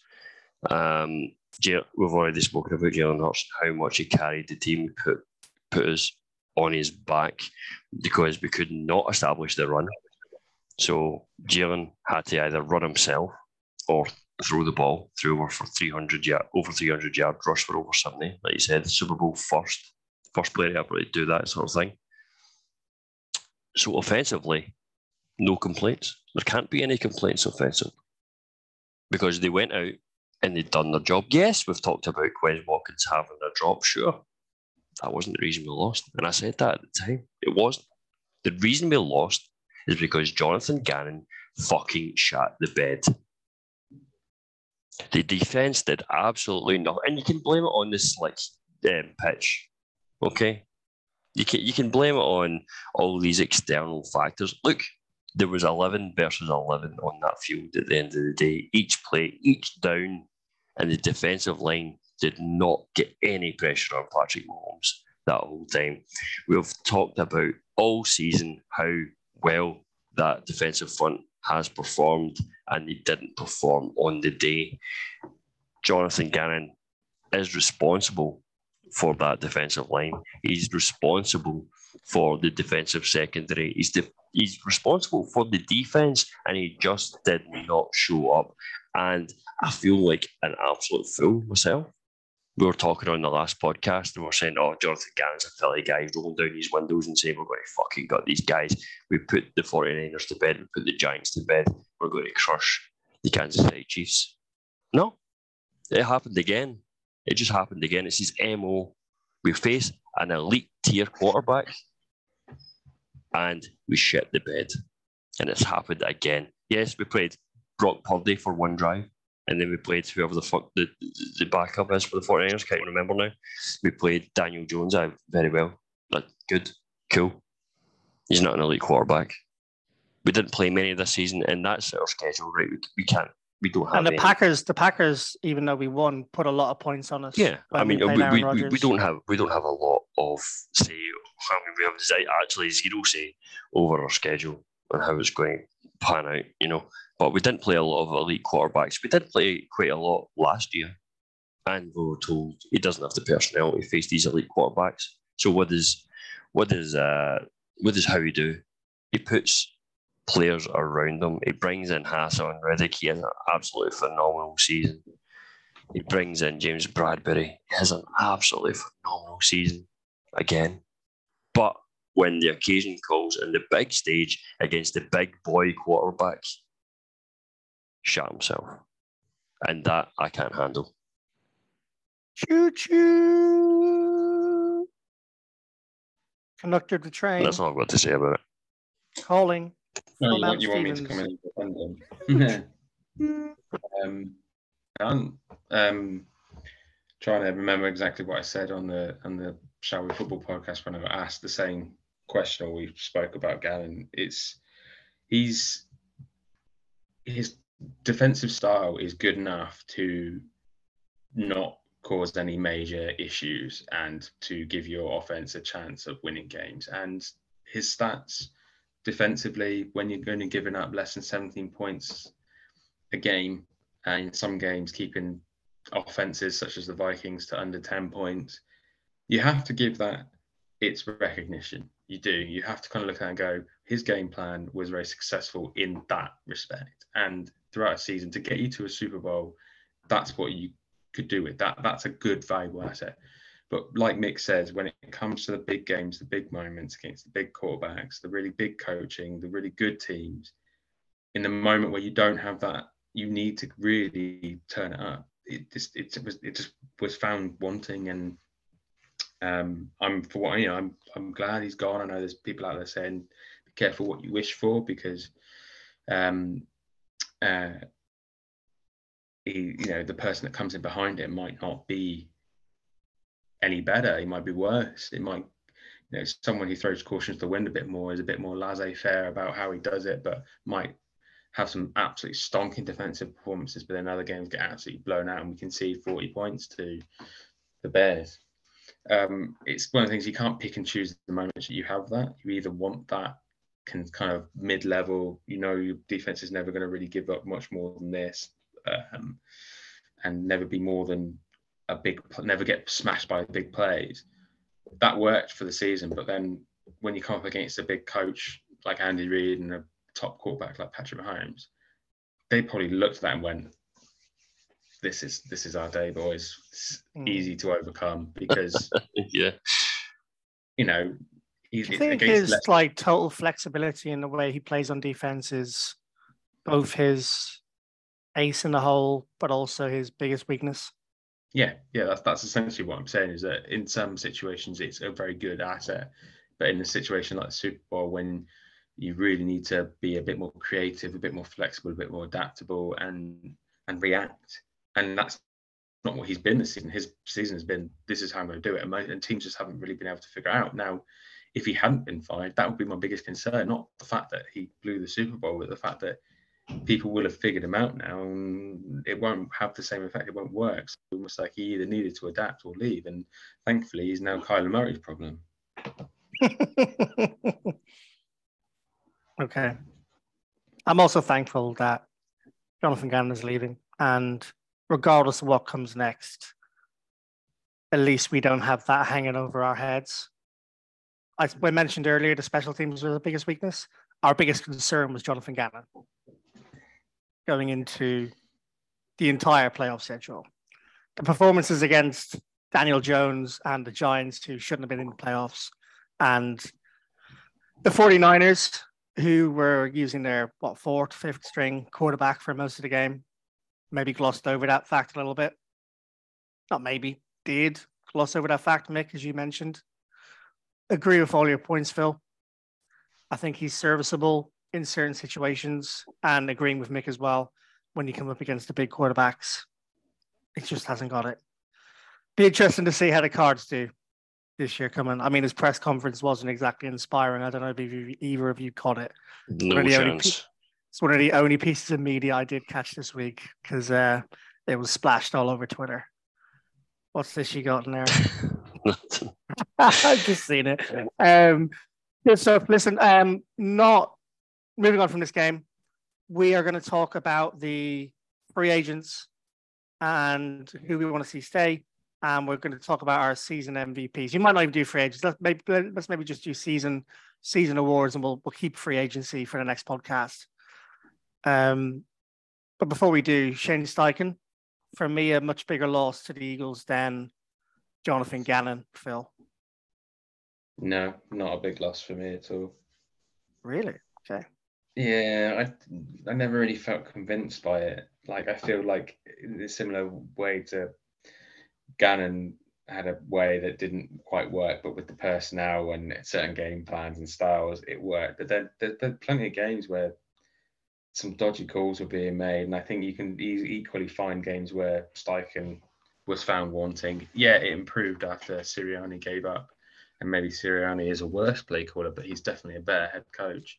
Um, and I think we got Brian Johnson coming in, haven't we, to uh, take over that role? And I think lots of people are there's lots of buzz about him coming in. I think we were desperate, more keen, lots of people more keen to keep him, he would have been an offensive. People wanted Brian Johnson before Shane Steichen. Mm. So I like that. I think.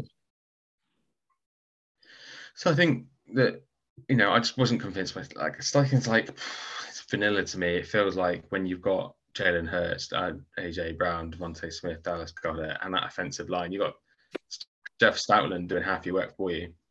Um, running backs weren't great like generally over the course of the season, um, and especially the Super Bowl. I think I, am I'm, I'm not I'm not I just don't know. I don't really feel anything about Steichen leaving. I'm more excited about Johnson coming in and and and so whoever's going to come in behind behind Gannon to sort of that you know people have been saying criticizing the coaching all season. Well, we're getting two new coordinators in.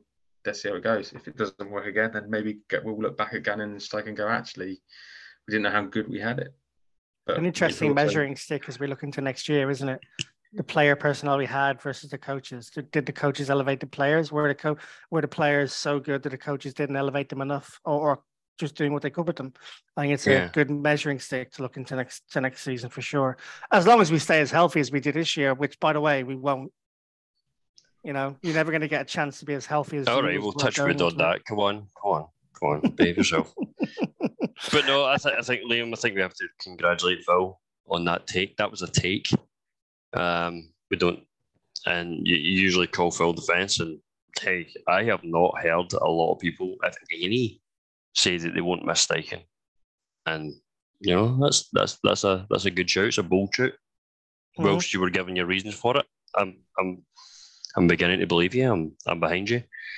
Um, I did watch unlike Gannon's press conference, I did watch uh, Steichen's press conference with the Colts where he rhymed off uh, all the players in Philadelphia that he wanted to thank, and that, that was a nice touch. I, I like that, and I, I, felt it was genuine as well.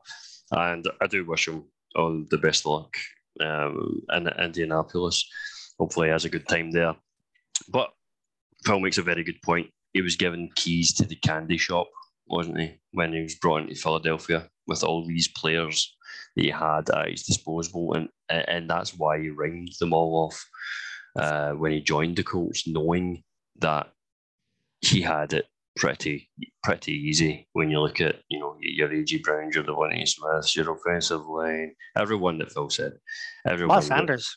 That, well, that, and, and Miles Sanders, of course, uh, I'm still I'm not happy with him at the moment. So uh, no, I know, but he had a good season. that.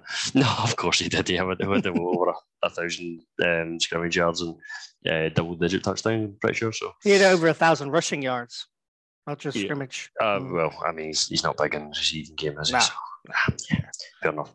But Twelve hundred maybe total. yeah, uh, if you look at the two coordinators side by side, yeah, I'll definitely miss Steichen a bit more. It'll be interesting to see who we bring in in the off season, whether it's Brian Johnson or another candidate. It's looking very, very sure that it is going to be Brian Johnson. Uh, whether or not he takes up play calling, I think Sirianni's already came out and said um, that he would like his, his new offensive coordinator to take on the play calling responsibilities once again so that he can focus more on the game time decisions and game planning side of things where uh, he seems to like running that mixture. So um, knowing that Brian Johnson I Strong think he relationship has with as well. Yeah. a key factor, isn't it, as well?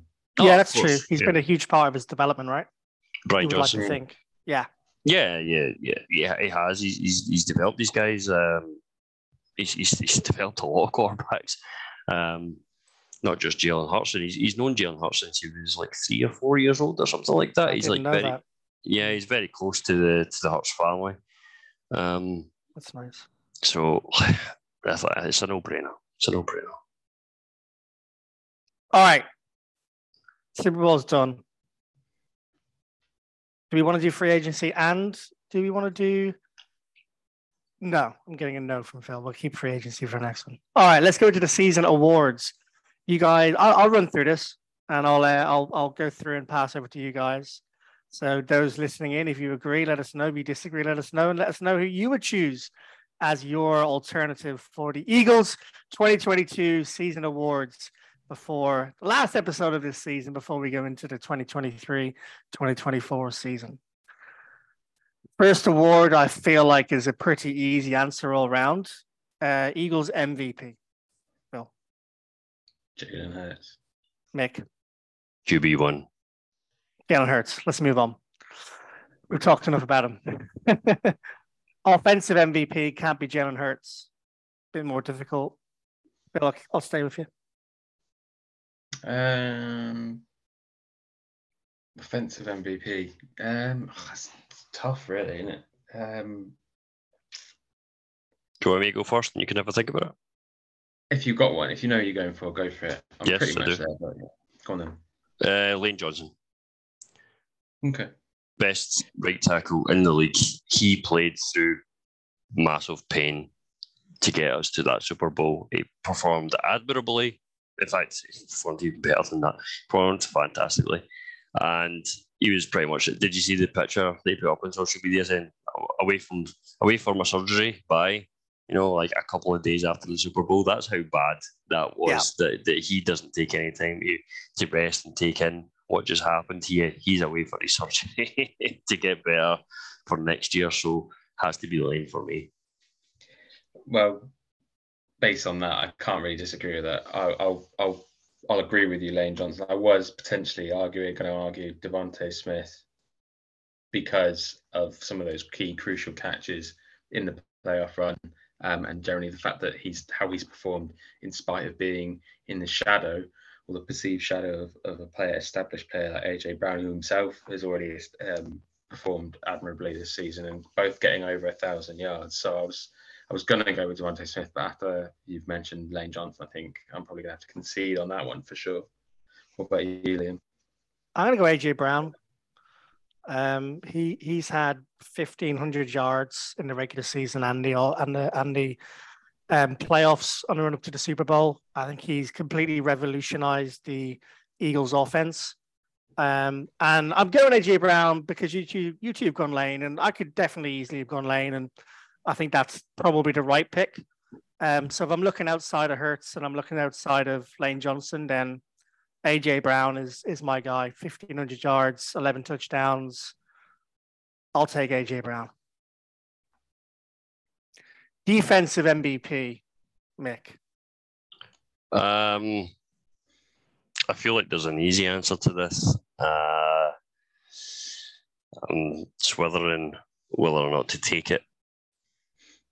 I think it will. Uh, Haason Reddick has to be uh, countless sacks. What a performer. I know he didn't get home in the Super Bowl he was slipping all over the place. Even Baldy took a shot at him during his Baldy's breakdowns on Twitter post game saying that the uh, Chiefs right tackle had him on toes. Did he fuck? He just slipped because of the slick surface. But Haason Reddick absolutely played out skin.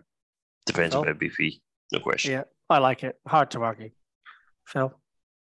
Yeah, I, I was going to go Reddick. I think it's hard. To, you just can't. Every time you, you think, oh, has anybody who's performed as well in different areas? I mean, I think because I think I know the player that I was potentially going to go for is probably going to get one of your other awards. If you are going to do that award, I think you're going to do.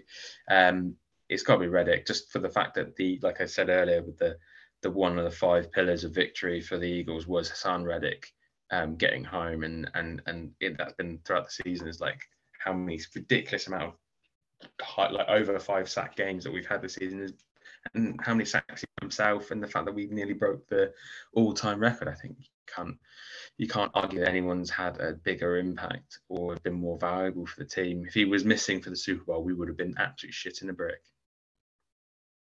Yeah, regardless of what um, we got home it's it's it's it's hard to argue it, but just because you two keep going for the same one, I'm going to try. Uh, I'm going to go at um, someone who probably is not going to be the Eagles next year, and I might have gone for someone else, but I want to give him a different award. So I'm going to go with Gravedigger. I'm going to go with Javon Hargrave. I think he's had a sensational Oh, like season that. at defensive tackle. And the amount of sacks he had, what, 12, 13 sacks, is ridiculous amount of sacks for a defensive tackle at his position, especially when you think of the amount of weapons the Eagles have on the defensive line, albeit we didn't see much of that during the Super Bowl, unfortunately. So um, I'll give I'll give Gravedigger uh, a, a tip of my cap and say you're my defensive player of the year, Javon. Nice. Offensive rookie player of the year, Philip. I'm trying to think of the offensive rookies we signed. It's just, it's only not many. It's, it's slim not that pickings, mate. many. Um, if someone else has got one, they can go ahead of me. But I'm just Go going on, to Mick. rack my brains about. I wasn't. I don't know why I wasn't prepared for this. That's that's on me. I'm sorry, guys. But I Oh, will, um, I will go for the only one that I can uh, even think of, and that's Grant Calcaterra. And I, even at that, I don't believe it in my heart. Um, only because he's there, and that's it. There's no other reason. We, we, we didn't really draft. We, we, drafted Cam Jurgens, who came on for some plays, he, like some jumbo packages. He was there for, but I can't say he was defen- uh, offensive rookie of the year. Calcaterra probably had a bit more contribution. He caught some passes. I think there, there was one that was a bit memorable. It was um, down the, the left flank, and it was, I'm sure it was like 20 yards or something like that. It was like he's only catching the game. But very slim pickings. We, we've had a team of experienced players this year. Like we looked at the the, the two lineups between the Eagles and the Chiefs before the Super Bowl, and a lot of the a lot of the Chiefs players on off um, uh, were rookies, as a matter of fact, and a lot of ours just haven't been, and it's it just is what it is. It's a very easy part of this quiz. You are right. They're the only two offensive players we signed in the NFL draft 2022, and Cam Jurgens barely played a game. So let's just give it to Grant Calcaterra all across the board. Everyone say aye. Aye. I, Um, the offensive uh, rookie, uh, sorry, defensive rookie of the year is also relatively straightforward. so we might all just want to say Jordan Davis. Everyone say aye. No, I, Oh, Nick, you going to Kobe Dean? no, I am going Reed Blankenship. Jesus, yeah, Mhm. okay. So he's oh, He was yeah, a UDFA, uh, Yeah. which still counts towards the rookies. which is why it Uh, wasn't on my list that I just looked up. Yeah, uh, I think Reed had a decent season. He came in when he was needed. Um, when CJ went down, he was needed at safety and he performed well. I think he had a pick six. eh, no, not a pick six, but he had a pick off of Aaron Rodgers. Hey, Slay. Slay is jealous of this man for that. Uh, Wasn't it his first play as well? I don't Like think the, it was in his the Eagles jersey? No, I don't think it was his first play. Uh, it might have been. It might have been, but I, I, th- I think he done well enough. Um, Jordan Davis. I know he got injured mid-season, but he didn't play an awful lot of snaps. I think uh, Reed Blankenship actually outsnapped Jordan Davis, and at the end of the day, um, when it, all, everything was said and done, and um, for him to be just like you know an unsigned free agent, and Jordan Davis to be the, the or pick in the first round, I think that's that's massive. That it, that, plays a part of in my decision of choosing Reed is that no one expected anything of him, and we got a good return out of him playing starting safety when we needed him, and he, he made some plays on special teams as well. I like Yeah, the he, he's going to be my pick for another category, but I'm going to stick with Jordan Davis. I think the fall off and the drop off we had before we signed Ndamukong Suh and Will Joseph was huge for the impact plays he made, and I think he's going to. Be, he did a, an absolutely stellar job for the snaps that he was in for, and he can only play the snaps he's called for, Mick. Just because he didn't play that high amount of snaps and had his injury, none of those were his fault. And I think he had an outstanding rookie performance um, when he was actually called upon. Phil? yeah, no, that's exactly what I was going to say. Is that I Oh, think, sorry. No, no, no. It's, it's, it shows that it was a good point because I think whilst Mick makes a great point for Reed, you you know you you summed it up pretty nicely there. That I think before he got injured, he was a key player, and we did lose. We did notice the difference. Our run game was like was pish before um, we signed the free agents. um, and it just so happened that they played miles better than anyone thought they would, coming in as as as older older heads into a new new team altogether. Never played together before. Um, just meant that there wasn't as much need for him, and I think that's not his fault. So I was going to go with Jordan Davis, but you make a great point for Reed, Nick. Nice. Probably the most interesting pick so far after I started off by saying it was going to be a really easy pick. Excellent work, Liam. Good podcast hosting. Let's go for defensive rookie player of the year. Michael McGivern. You mean best coach? Sorry, I mean best, best coach. We're Uh, nearly how long are we into the podcast? That's all right. wine am There's- I in? There's been plenty of whiskey drink between here and Sunday. Uh, Best Nick coach. of the Sirianni. year. Nick Sirianni. Oh, unless do you mean anyone under the head coach? I mean, I mean anyone under the head coach. I mean any Mm. any Eagle. Eagles So, yeah. coach, you mean? I mean any. I should have said any Eagles coach. Yes, correct, Right, so that's not the head coach. correct. All right, okay. Um, Stoutland. Yeah, I was going to go Stoutland as well. I think, like I said, he did half the job for Steichen. I think without such a strong offensive line yet again, um, not even retooled that much. Um, had the same, relatively same players from they had the previous season, and still absolutely amazing, and still adapting. Like mean, meaning the the RPO, meaning Hurts can run all sorts of plays. Um, was one of the one of the fundamentals for the Eagles' offense being so successful Yeah. this season. So I don't think I think it's hard to look past him. I think um, I think Jemal could be a close second because the running back game was great at times. Yeah. Um, and he has so so let me let me take that on then because that that's my pick. My my pick is Jemal Singleton. um, you know the and you know not just for how good the running backs were, but the improvement in ball security this season from the running backs is absolutely ridiculous. I haven't got the stats in front of me, but the improvement in ball security is ri- ridiculous this year for the running backs. I know that sounds a bit weird coming off Jalen Hurts fumbling the ball in the Super Bowl, but as we as Mickey mentioned earlier, that could have been through a slippery slippery field, or, or sorry, Phil, that was you. Could have been through a slippery, you know, pitch or whatever. I think Jemal Singleton would be would be my choice, and a close third. And Michael Clay, just what a season he's had as special. Sorry, I'm joking. Yeah, forget. uh, so Jemal Singleton for me, not just because of that, but also because he was such a welcoming, lovely human when I went to Philadelphia um, as well in November. And um, Yeah. I've got to give it to my my guy Jamal. I think we have quite a wealth of background coaches who are who are, who are actually really good. Like Yeah. you mentioned a couple just now, but like just to go through some more, like Tracy Rocker, the the um, defensive line coach. I Yeah. mean, what what a job he he's done this season.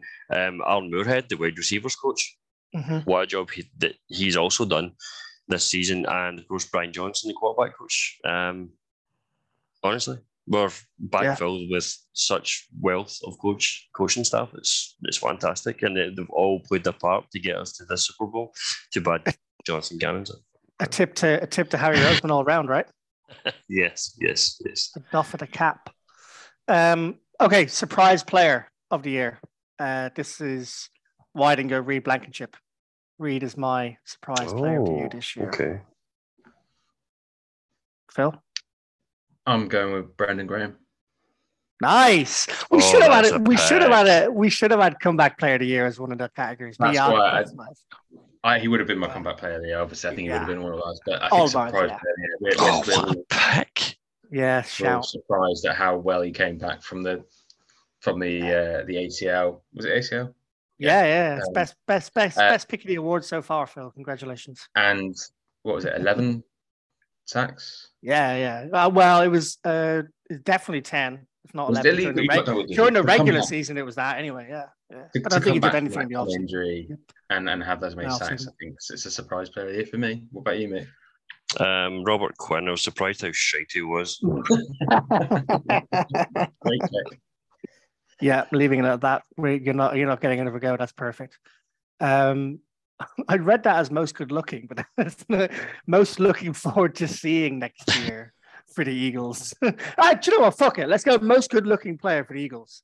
Phil? Uh, well, thanks for, for throwing that curveball in uh, last second and throwing me under the bus at the same time. Most good looking player. I don't- Oh, DeVonta Smith. Oh, fucking love that Oh, He's gonna go. For Yeah, such he's a- sexy man. He's sexy man. Mick, most good looking player in the team? Uh, QB one. He's got that swag. He does. He does. He's a Mm. sexy.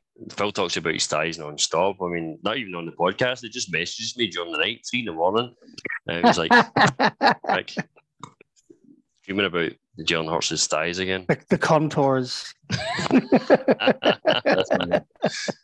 Highly defined thighs there. I'm going to go for uh, Jake Elliott because you know I've been told I look so like him. So uh, Jake, Jake Oh, yeah. Elliott from my most. Well The Yeah, vanity, yeah. vanity pick. Yeah. Right, back to the Uh, serious one. Do we have to? All right. Yeah. Um, most looking forward to playing for the Eagles next year, and I'm going to put a caveat on this with assuming they play for the Eagles next year. So you can include free agents that you think are likely to be picked up by the Eagles next year in this answer. Mick, Yeah, for that. For, Phil for- like for it that wants me to reason, go to Mick first. No, the- the- the- the only- waiting for it. the, the only reason I was going to pick um, Javon Hargrave was because it's like I'm most looking forward to him next year because I hope he's in an Eagles jersey next year because I think we really need him and he has to be priority signing for us. Um, already know what he can do on the field. There's no question of that. So uh, I'll just leave it at that. Phil. I'm gonna pick Nakobe Dean. Ooh, yeah. Feels like a bit of an easy, obvious pick, really, because we haven't seen much of him, and he came in from the draft with such high excitement because people were surprised at how um, far he fell. I'm ho- I feel like there's obviously a reason why he was kept out of the team because the players in front of him were so much more established um, than him, and there was no need to risk him given there's some injury concerns. So maybe this year was just to take off. And I'm thinking there'll be a few people leaving um, and he'll be jumping up the pecking order and he'll get his shot to be a starter in, in camp. And I'm most looking forward to seeing if he can a secure a starting place and b be the player that everyone was excited that he was in college and that he can hopefully be for us next season. You've got me excited about that just by talking about it. I'm really excited about seeing it going to next year now. Um, and I think a lot of people are listening in. Um, that's a very, very good shout. You're good at this game, Phil. It's Um, ahead to the next question. There a prize? uh, no, I, I mean, I think I've lost enough this season in terms of my forfeit. So no more games. are you now now that the Super Bowl is over? Are you going to be changing your Twitter profile to Dallas Cowboy star or not? have I have I actually announced it again? Have I announced it on recent podcasts of what's happened, or have I not said it yet On whose podcast? on this podcast? Yeah, Have yeah, I- we- we established that the, the loser would have to what time? no, but have I? But, say? but have I mentioned it since we we talked about that at the very start of the season? No, No, like, I think so. No, no, no. I'll remind people at the end of the podcast. Um, all right. Um, it's time to take command for the rest of this episode. And I'm going to go with CJ Gardner Johnson as the player I'm most looking forward to seeing in an Eagles jersey next year. I think that he is made for Philly, he is built for Philly. And I really hope that Howie Roseman does everything in his power to bring this guy back. For me, he is the most important free agent off-season signing for the Eagles. He is number one on my list to bring back to Philadelphia next year. I want to see CJ Gardner Johnson back in Eagles colors, and I want to see him back in Eagles colors for the next five years. Mm, nice. Next question is Breakout. 2023 breakout player. Ooh, Yeah. this is I'll an go. interesting one. I'll go on. Mick. Um, Cam Jurgens. Nice. Um, Does that mean you don't think Jason Kelce is coming back? Well, well, I did. I was thinking about this whilst you were talking, and I thought it's either going to be because Jason isn't coming back, which is on a sad note, obviously, but it could also be because Isaac Seumalo is a free agent and will not be re-signing, and we put Cam Jurgens beside Jason Kelce for a year at right guard, which I would not be sad about. Um, Now, can you remind me- imagine the run game with Jason Kelce and, and Cam Jurgens by his side? Jesus Christ. Now, remind me of Cam Jurgens at college, Mick. I know Landon Dickerson. Nebraska, Cornhuskers. I know, I know that I know that Landon Dickerson played left guard and center when he was at college. Yes. I know, uh, but I can't remember where Jurgens played. Did he play guard and center, or did he just primarily play center? He primarily played centre. He did play. He played tight end before. I Um, think his he's big enough to play right guard. before he's before his coaches told him you're not a tight end, you're a centre with athleticism. Um, I think he could play right guard. You do? Okay, interesting. Because he's a lot smaller than Sam Allen. Granted, A lot smaller. Not saying he can't play it, but interesting. Interesting take. Phil? Breakout player in That's what- that's what 2023. No, you said he was living in the 53 earlier. I'm taking the I'm taking the piss. Um, who knows? I'm trying to think of players that I'm thinking didn't get a fair rub of the green um, this year. Um, oh, I you could say a player that's just on someone else's roster that they think sign. That's good. Yeah. Yeah. um, whichever rookie we sign in the first in, at pick number ten. Is that an answer? Can I go with that one? Yeah. What was the running back that we picked up who hasn't didn't get a snap? Oh, Oh. um, Trey Sermon. Chase Irwin. There you go. Not not. And you mean in the draft or? No, I the mean, I mean, like he could be a breakout player in 2023. I'm joking, Mm. Basically. No, I think yeah, whichever whichever pick number ten is a bit of a cop out, but Whoever's pick number ten. anything there. Breakout player. All right, Liam. Kenneth Gainwell. Kenny G. I think The after me Memphis Blur. shitting on him all regular season, I need to tell, I need to say sorry. And I, I now believe in Kenny G. I think the Eagles are going to get rid of Miles Sanders. I think they're going to have Kenny G as their number one running back next year. And for that reason, I think he's going to have an absolute breakout year in 2023. Lovely. Nice. I'm going to leave the last two, I think. Okay. And I think we'll end it there, folks. I think we'll end it there. Listen, what a season. We talked about at the start of the podcast how much we enjoy doing this. It's a hobby for us. We do it for fun. We put a lot of time, blood, sweat, and tears into doing this week in, week out, whether it's researching, whether it's podcasting, whether it's WhatsApping, whether it's planning, whether it's networking, whether it's articles, whether it's giveaways, whether it's fantasy leagues, whether it's watch alongs, whether it's trips to Philadelphia. But we love doing every single second of it. And again, thank you so much for being on a ride with us this year.